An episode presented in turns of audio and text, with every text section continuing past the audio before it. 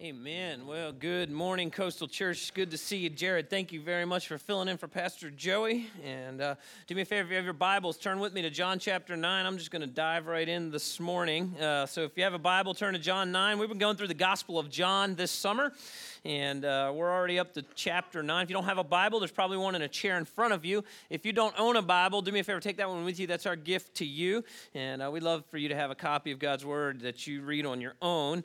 Uh, I want to remind you while you're kind of getting all that out and getting your note sheet out so you can take some notes is we uh, sent off this morning our first of three missions teams that are going out this summer uh, on short-term missions trips. So if you guys would do me a favor and be praying, uh, we sent a team off to New Mexico, and I would encourage you, if you haven't already, is to sign up and be a part of Coastal's Facebook page, and we will be updating you uh, throughout the week. That's if our director of missions, Robert Sepulveda, can learn how to use Facebook.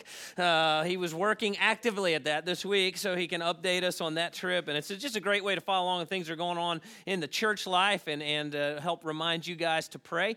And, uh, and so, yeah, just keep them in your prayers. It's going to be a great trip. And then in the fall, uh, we're hoping to have a missions night where uh, all the groups that went out this summer will come back and kind of tell us what was going on. And I know you'll look forward to being a part of that and hearing the neat things that you were a part of and prayer support and financial support and other ways to send them out. John chapter 9, I, am uh, going to dive in. I, uh, how many of you all at your house have a, um, a bin or a box that you throw like old t-shirts in uh, that eventually become the rags that you use around your house? Anybody have that kind of box? A couple of you. Okay, I have one of those.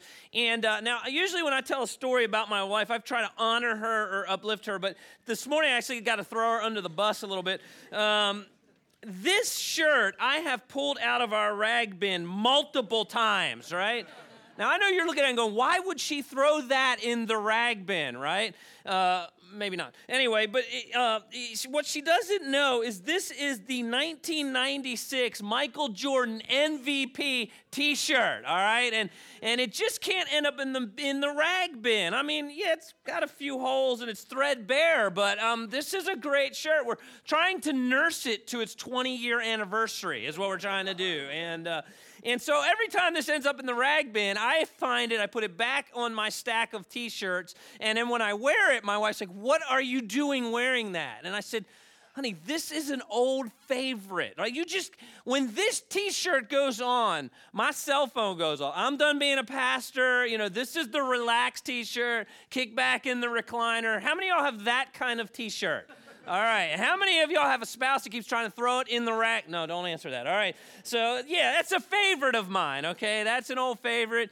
Um, if I forget it here this morning, don't any of y'all try to steal it because I know you're jealous right now. But um, uh, this morning, I'm going to look at a passage of scripture that for me is an old favorite. I, John chapter 9 is a story that uh, hopefully you've read before or heard before. But even if you haven't, I hope it becomes a part of your devotional life, your quiet time, your prayer time. This is an amazing story that we can become incredibly familiar with. And it's got so many facets of truth uh, that there's no way in one sermon I can unpack the entire thing. Uh, I tried to figure out a way this week to shorten it up, and as I kept reading the text and massaging the sermon, I realized we really need to look at the whole story in, in its text. So I'm going to be maybe reading a little bit more this morning than I normally do, but I hope you find that this story is just incredibly engaging with your mind and your heart. So with that, let's look at John chapter John chapter 9 verse 1. Check this out. It says, "As Jesus was walking along, there was a man who had been blind from birth." Rabbi, the disciples asked him, Why was this man born blind? Was it because of his own sin or his parents' sin? So I want you to see something here. There's a person that's suffering, they've got a disability, and the thinking of the day is this person is disabled or is suffering because of one of two things either personal sin or the sin of someone else. Jesus here interjects a whole new possibility, though. He says it's not because of the sins of his parents, uh, uh, his sins or his parents' sin, Jesus answered. This happened so that the power of God could be seen in him. So the first thing I want you to see out of this story, which I hope will encourage you this morning, if you're if you're in the middle of a difficult time, if you're not in the middle of a difficult time, I'm a pessimist by nature. You will be eventually, right? I mean, it's just kind of the nature of life. It comes comes in circles, and sometimes it's difficult, right? And so, uh, if you're in the middle of a difficult time, I hope that this encourages you because what I want you to see first of all is that not all of human suffering or brokenness is is because, and then fill in the blank. You hear that? Like, because we like to do that. Like, we, we got to assign blame when, when we're so like, you know, or, or you look at another person's circumstance, you're like, they're going through that because of this decision, that decision. They're going through this because of their sin, or, you know, they're going through this because of their parents' sin, or whatever. And, they, we, and that's kind of the culture that Jesus lived in, and we still do that today. Jesus here introduces a whole new possibility, but this possibility requires that we step back and we view life from an entirely different perspective. The only way Jesus's um, point to suffering makes any sense at all is if you step back and you have an eternal perspective of what God is doing, both eternally and with your life personally. Suffering and difficulty is not always the result of personal sin. Now, let me say this. Let me back up here and make sure, because some of y'all question me after service, okay? to be clear, all of the brokenness of life and all the suffering, suffering in life is a result of the fall of man, no question about it. God created us for perfection, a perfect place, Garden of Eden, Genesis 1, 2, and 3 kind of stuff, right? And so understanding that, that all of suffering is a result of brokenness. But Jesus here, a, on a personal level, saying, look, sometimes God's doing something to reveal something bigger than we can even imagine. One of my favorite authors, C.S. Lewis, said this. He says, he believes that, and this is kind of addressing the issue, and that's another sermon for another day, and I've preached several of those the, the idea of the, of, um, the problem of evil, okay? And so C.S. Lewis says he believes that this is the best of all possible worlds to display all the, all the glories and all the characters of the God, characteristics of the God we worship. Does that make sense? And so Jesus here with this blind man says, no, you're missing the point. This is an opportunity for the power and the glory of God to shine through his life. I want you to think about that for your own life. If you're sitting here this morning, you've been going through a difficult time, I want you to be challenged with this thought that maybe God is using your difficulties to bring him greater glory than you can even imagine. Does that make sense? And it takes an eternal perspective to see it that way. In fact, God Himself allowed His own Son to suffer so that we would see the greater glory of God's character of redemption and reconciliation and buying us back to have a relationship with Him. Second Corinthians chapter 4, the Apostle Paul said this in verse 17. He says, For our present troubles are small and won't what? What's it say next, church? Won't what? Last very long. Doesn't always feel like that, does it, when you're in the middle of it? I mean, the only way you're going to be in the middle of a difficult circumstance and step back and go, hey, this is just a brief thing, is if you see your life in the scope of eternity, right? You're created for eternity. You're going to last forever. And the Bible even says, eh, you know, 60, 70, maybe 80 years is what we have here on earth. And in that brief time, he calls the Bible calls that a vapor, right? Goes like that here today, gone tomorrow. And the only way you're going to see difficulty and suffering that you may go through on a personal level is something God can use if you understand that you're created for eternity and your life here on earth is just this brief moment. Yet, Paul says, yet they produce for us a glory that vastly outweighs them and will last forever. So we don't look for the tr- uh, look at the troubles that we can see now. Rather, we fix our gaze Church, in order to see what God might be doing through difficult circumstances, to fix your eyes, fix the eyes of your heart, fix your gaze on something eternal. He says, we fix our gaze on that, on things that cannot be seen. For the things that we see now will soon be what? Gone, right? I mean, how, how much attention did your financial circumstance get this week?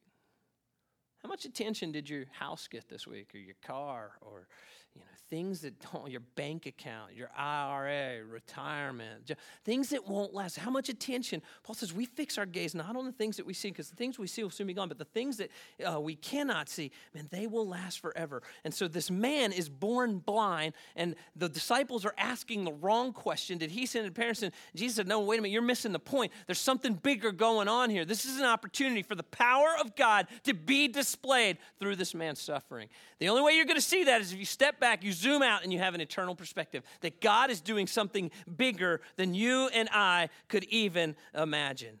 Not all of human suffering is just because fill in the blank, whatever you think it is. Sometimes God is just displaying his glory even through difficult circumstances. Now, now I want to move through this story. Okay, so I don't want to. Uh, I'm gonna I'm gonna ad lib it a little bit here, and then we're gonna dive in here, dive back in at verse 13. Okay, so what happens next? They come across this blind man. The d- disciples ask this very important question about suffering and evil, and Jesus gives a new perspective. And then Jesus spits on the ground, which to me is the oddest way of healing I've ever seen in the Bible. But he spits on the ground, right? He makes a mud pie with his own spit. He wipes it on this blind guy's eyes. He says, "Listen, I want you to go to the pool." Pool of Siloam, I want you to wash off, and once you wash off, you'll be able to see. Okay, so the blind man does what he's told. He washes, he takes the washes the mud pies off at this pool, and then he's able to see. He goes home to his neighbors, and his neighbors begin to ask, "Isn't this the blind guy that always used to beg?" Now, in Bible times, if you had a disability, it was nearly impossible to make a living. Okay, the culture wasn't set up for disabilities.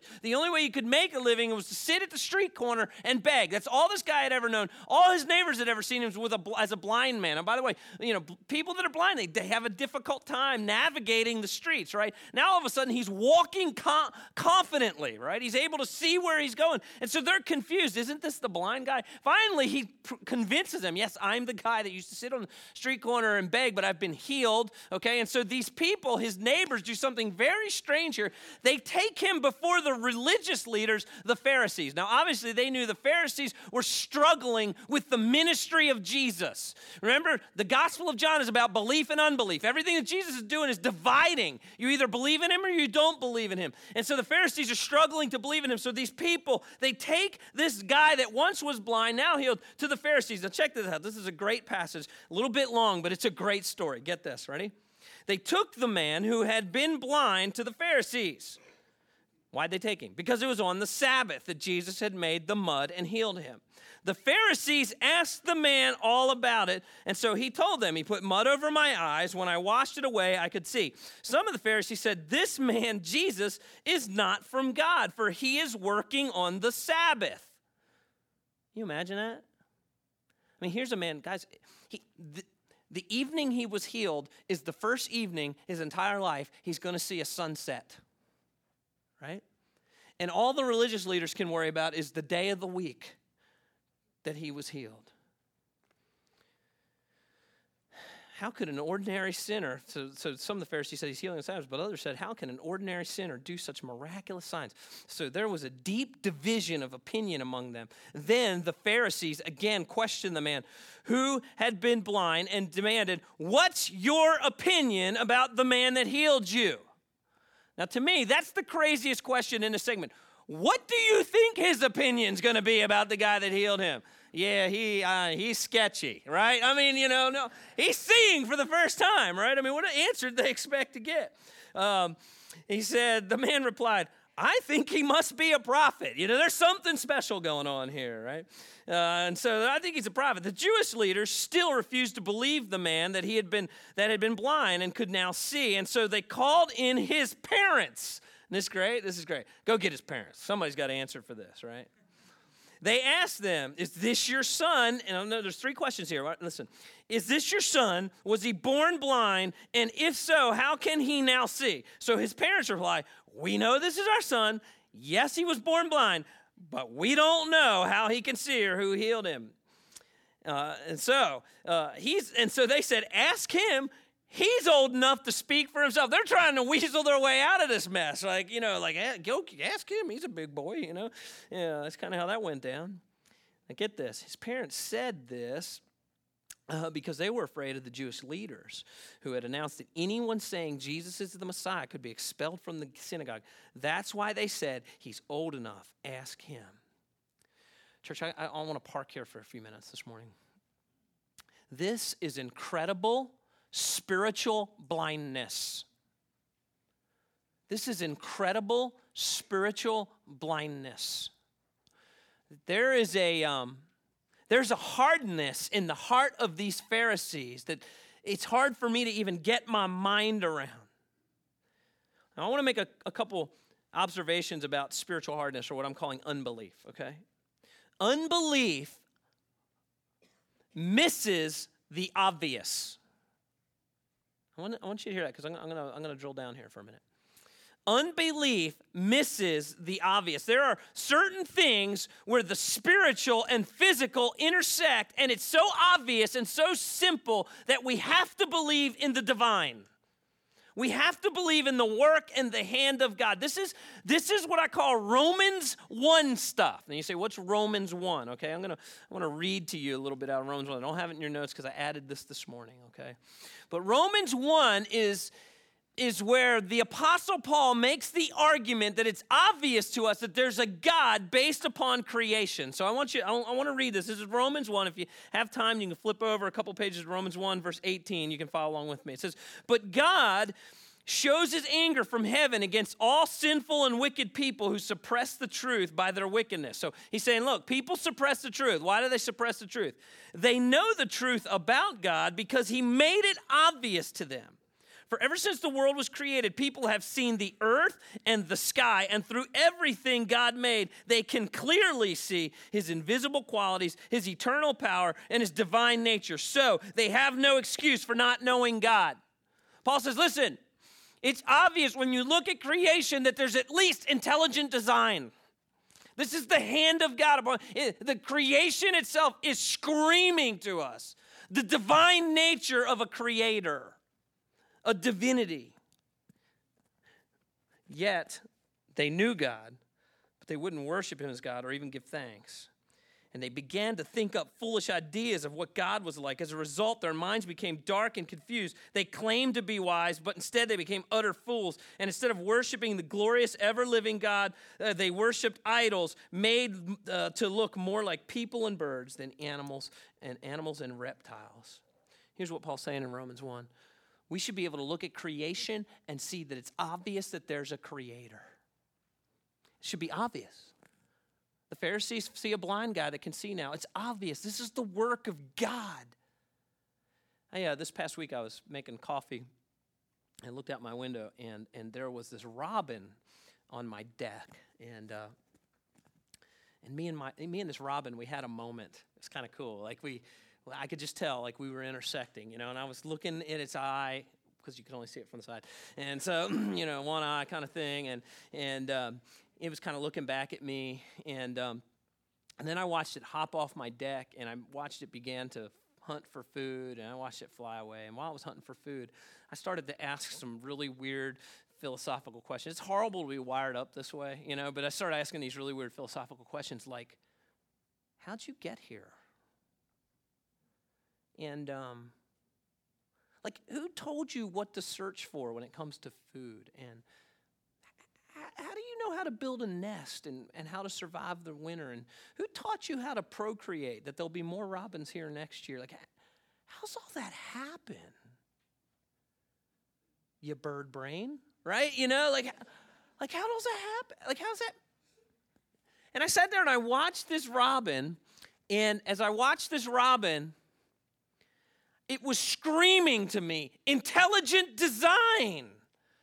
I'm sitting there watching. I was like, "There's got to be a God." And by the way, is He amazing or what? I mean, you know, how incredible that He what He cares even about this little robin on my desk and he deck, and He wired it up to know what to do and how to live and how to where to where to sleep at night. He He cares about even the birds of the air. I mean, if He cares about that little robin, I mean, how much more, church, does He care about us? And it became, I'm sitting here going, it's obvious that there has to be a God for life to exist on this planet. To me, it's obvious. In fact, I would say this it takes more faith to come up with other ideas about how we exist than it does to believe in a creator God. And Paul says what happens is the minute we move away from that idea, that God exists and God does do some things. He intervenes into the natural order of things from time to time with the supernatural, mostly his son Jesus Christ. But if, if once we move away from that, we've got to, in our minds, we become cloudy. We got to come up with other ideas about how we got here and how our worldview came together. And to me, this robin just made it so clear to me that God exists and he's incredible and he's creative. And he's worthy of my worship and he's worthy of my praise. And, church, I want to be clear here. Unbelief is a worldview. Don't let anybody tell you different. Unbelief's a worldview that has to be defended and has to be manipulated to make sense of life. You know, so if you're here this morning and you're a follower of Jesus, the culture we live in says you're closed minded, right? But I want to tell you something unbelief is, is not being open minded, it is a belief system and a worldview that has to be defended somehow. I always say this the point of being open minded is to define the truth and then close your mind on the truth. We need to build our lives on something that's true. Otherwise, we're building on a lie. And unbelief is a worldview and it's a grid which a person interprets the world and the events around them. These Pharisees were building on their unbelief. John chapter 9, verse 18 says, The Jewish leaders, they still refused to believe the man. Uh, the man had been blind because and, and, could now see. So they called in his parents. In other words, they, they're trying to defend their unbelief. I, uh, there's, a, there's a faulty foundation in the world of unbelief. There's a faulty foundation in, a, in the world of spiritual hardness. Now, what I'm about to show you, I actually borrowed from a guy, so I don't want you to think if you ever come across it and read it, like, oh, he stole it. I borrowed from a guy named John MacArthur in his commentary. Uh, so this doesn't make, this next section doesn't make me smart. It just means I can read, okay? So, um, he said this about the faulty foundation of unbelief. He says, first of all, unbelief sets a false standard, right? What's the false standard in this story? It's the Sabbath. You're not, are you healing a guy on the Sabbath? What's wrong with you? Right? I mean, how ridiculous. It's a false standard. Unbelief always wants more evidence but never has enough. There's a blind guy standing in front of you that can see, and you're saying, go get his parents. This is ridiculous. Unbelief does biased research on a subjective basis. Meaning, you're not searching for the truth, you're searching to defend your worldview.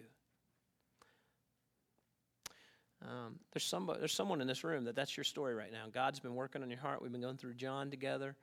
The Holy Spirit's been working on your heart through the preached word, but you keep defending your worldview at all costs. That's what unbelief does. Unbelief rejects the facts. Just rejects, outright rejects it. It doesn't matter the blind guy can see. There's something wrong here. Unbelief is ultimately self centered. Unbelief is ultimately self centered. You know why this is so important, what I'm talking about here this morning? Because if the story of Jesus is true, you might have to change some of your behavior. All right? The reason that Christianity is under so much attack in higher education in our culture, one of the reasons I believe that to be true is because, it, one of the reasons I think that's under attack is because if it's true, we would have to radically change the way we live. By the way, the Bible calls that repentance. The Bible calls it, I've got to stop doing it my way.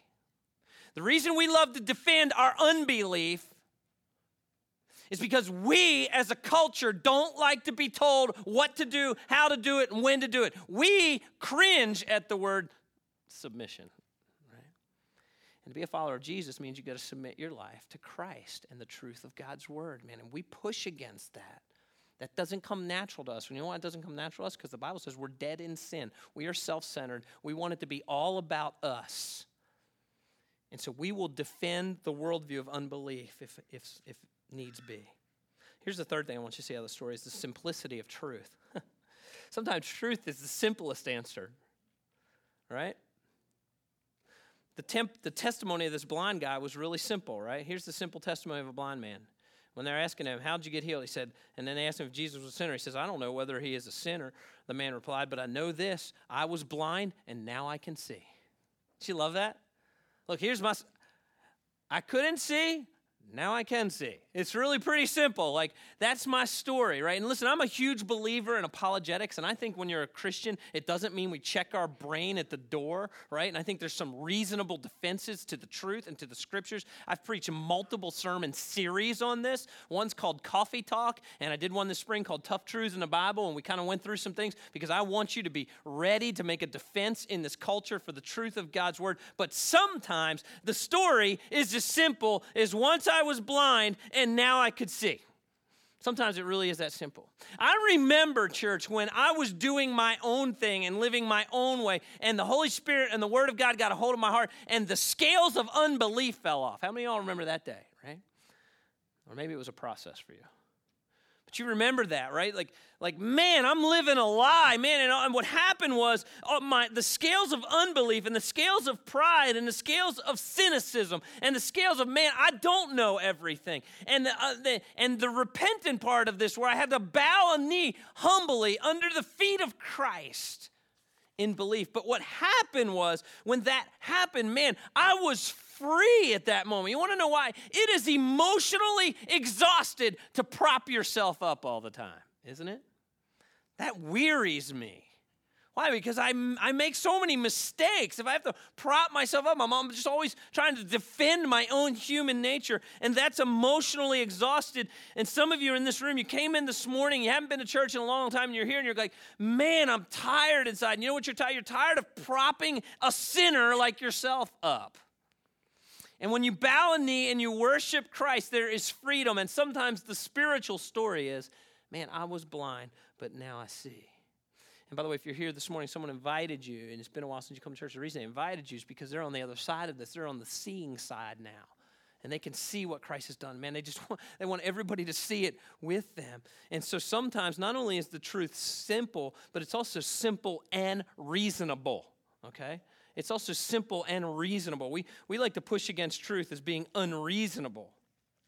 Now, I love this part of the story. I actually left a couple verses out of your handout, which I want to read to you because this is this is where healed blind guy gets snarky. Okay, and so this is great, right? So so the parents come in. They say, "Why don't you ask him?" And so they bring the now healed blind guy back in for a second round of questions, right? And their and their questioning has to do with Jesus, right? Is he a sinner or not a sinner? And in verse 27, which again is not in your handout, this is what he says. They ask him, you know, is he a sinner or not? And he, finally, the blind guy, the healed blind guy, goes, "Look." The man exclaimed. I told you once, didn't you listen? Why do you want to hear it again? Here's where it gets funny. Ready? Do you want to become his disciples too? Right? Oh man, that spins up these Pharisees, you know? And so they really start pushing him on his healing and his belief in Jesus. And this is what he says. And this is where not only is it simple, but it's reasonable. Check this out. John chapter 9, verse 30. He says, Why, that's very strange. Hear the snarkiness and the cynicism? He says, The man replied, He healed my eyes, and yet you all don't know where he comes from. We know that God doesn't listen to sinners, but He is ready to hear those who worship Him and do His will. Ever since the world began, no one has been able to open the eyes of someone born blind. If this man were not from God, he couldn't have done it. It's just simple and reasonable there, if there is a God, which these Pharisees believe in God, isn't it possible that he can interject into the natural course of things and do something supernatural? That's what this man's basically saying. And it seems like it's a plausible reason to the simplicity of the truth of the gospel. And so he challenges them with the simple, like, come up with another reasonable explanation. I don't know. Some of you, man, you're wearing yourself out, pushing back and pushing back and pushing back. And then Jesus deals with his final point here this morning with all of our biggest problem, and that's seeing spiritually, seeing with spiritual eyes. John chapter 9, verse 35. So Jesus here hears about this man and this inquisition. Okay, he wasn't there, but he hears about him being pulled in, then he's sent out. Parents are pulled in. Then they're sent out. Then the now healed blind guy's pulled back in. It says, When Jesus heard what had happened, he found the man and he asked, Do you believe in the Son of Man? Now, that's one of the terms Jesus gives to himself about being the Messiah. And the man answered, Who is he, sir? I want to believe in him. Jesus responds, You've seen him, Jesus said, and he's speaking to you. And this guy says, Yes, Lord, I believe, the man said. And he worshiped Jesus. Then Jesus told him, I entered this world to render judgment, to give sight to the blind, and to show those who think they see that they're blind. Some of the Pharisees who were standing nearby heard him and asked, Are you saying we're blind? Jesus says something very interesting here. Ready? He says, If you were blind, you wouldn't be guilty. Jesus replied, But you remain guilty because you claim that you can see. This is Romans 1 stuff. When you, when you move away from the things of God, your mind gets clouded and you can't even see the obvious. Jesus said it would have been better if you were physically blind because then you would, if I opened your eyes, you would, you would know what's going on here. But because you think you can see, you can't see. He's talking about humility. He's talking about submission. If we're going to see spiritually, we have to see the obvious and humble ourselves under the truth of what is obvious. I'm going to say something profound here. I don't have many profound thoughts during a sermon, but this might be one, okay? To see spiritually, you have to look outside of yourself. Now, let me say this again because we live in a culture, and you're, I hope I'm giving you some grids as you watch TV and you watch the news and you run around in the community and you're in your institution of higher learning, you're in your school systems, whatever. You begin to get a biblical framework to process things, okay? You have to look outside of yourself to see spiritually. Why is that important? Because we live in a culture that says, look inside yourself to find yourself, right? You hear that all the time. Like, like look in your heart eh, whatever's in your heart. And we we kind of covered this a couple weeks ago where jesus taught what's the problem with the human heart. I'm not talking about the physical heart i'm talking about the spiritually speaking. The problem is we're dead in sins according to the scripture we're, we're so self-centered that if you look inside of yourself all you're going to see is a sinner that you're crying, constantly trying to prop up all the time. Just prop yourself up one up, you know, get it, make sure people see you. And the problem that gets very wearying for a sinner and someone who makes mistakes. And if you're really going to see spiritually, you've got to look outside of yourself. That's why Jesus said, "Do you want to see the Messiah?" Basically, this Bible goes, "Yes." The truth is found when your heart and your spiritual eyes engage with someone outside of you, and that's the person and work of Jesus Christ. And here's the miracle of the gospel. When you become more like Christ, He's the one that created you, He's the one that made you, He's the one that knows how you'll most be fulfilled. And as He molds you more and more into His image, you become more and more personally fulfilled because He's now recreating you or regenerating you in the image of Christ, and He knows perfectly how to knit you up and wire you up up so that you will know true freedom. It's not inside of you, it's outside of you as you worship Jesus Christ. In fact, Proverbs 26 talks about the danger, verse 12, of, you know, looking into your heart. Proverbs 26 says, Do you know, do you see a man who is wise in his own eyes? A person looking internally for truth and for meaning and for purpose. You see that person? There's more hope for a fool than for him. Jesus says, you Pharisees don't see because you think you know already. You're wise and you're, you're looking internally for the truth, and the truth is outside of you as a worshiper of Christ. And finally, humility is seeing. It takes a humble person to bow a knee to the lordship of Christ, worship him with all that you are. And when you say, you know what, God, I am blind and I, I need Christ. And when you bow knee in humility, that's when you see. That's when you see. This past week, I have um, I've run into um, three people that just got back from Alaska. Um, it, has been kind of weird that way there, and they all went on cruises and saw you know the coastline and things like that. And one of those three was my parents, and um, I wish they'd taken me, but they didn't. So, um, but they went on a cruise, and and uh, my dad said, I was talking to him about Alaska. I said, "Was it beautiful?" And he goes, "Man, it was breathtaking beautiful." He's like, "I I took pictures, but there's there's just there's no way that the pictures would do the Alaskan coastline any justice." I was like, "Oh man, you know." And he was like, "Man, I, I hope that you can go someday." And I was like, "I hope you'll send me someday. That'd be great." And uh, so, no, I didn't say that. And um, and I said, man, that'd be awesome. And, and uh, you know, and, and it's, have you ever seen something that, like, you have to call your spouse or a friend or a kid to see it, to believe it type thing? Like, and you know they've seen it before, but you're like, you, you know, they're in the other room. It's like, and you go, like, you gotta come see this, right? You ever do that?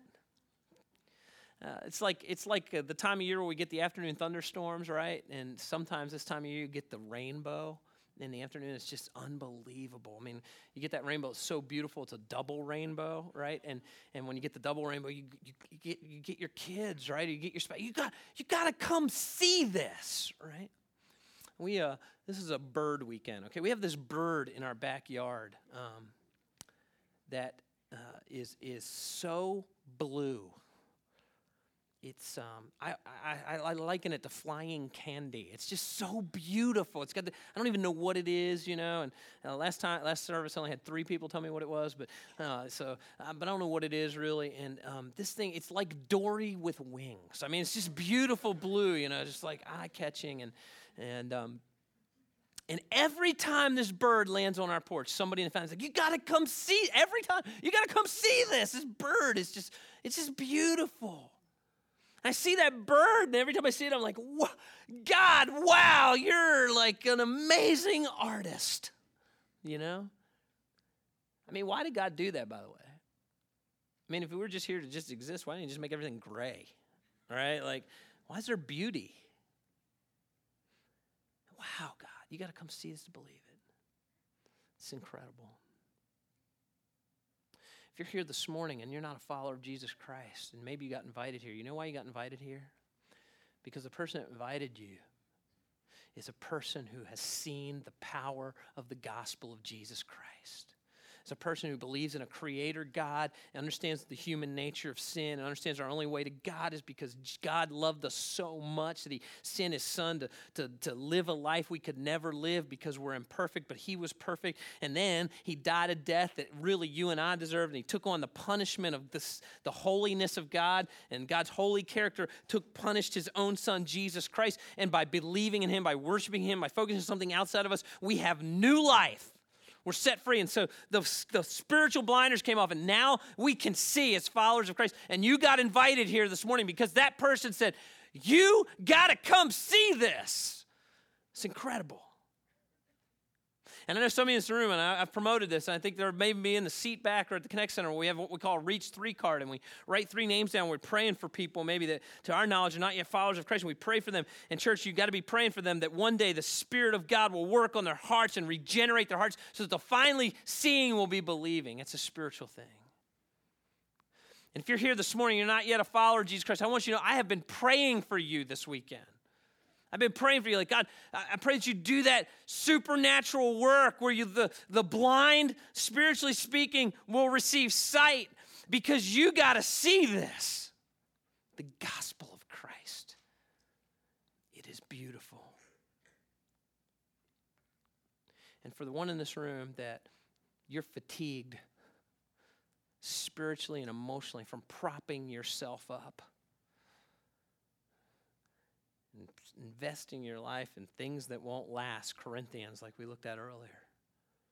Man, I've got really good news for you. God is doing something. We're going to look at this in in a couple weeks.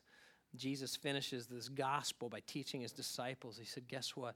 I'm going to prepare a place for you, but I'm going to come again. And when I come again, I'm taking you a place that's going to blow your mind. I've got that place for you for those that are followers of Christ. And those of us who are followers, we want to just scream out, You got to come see this.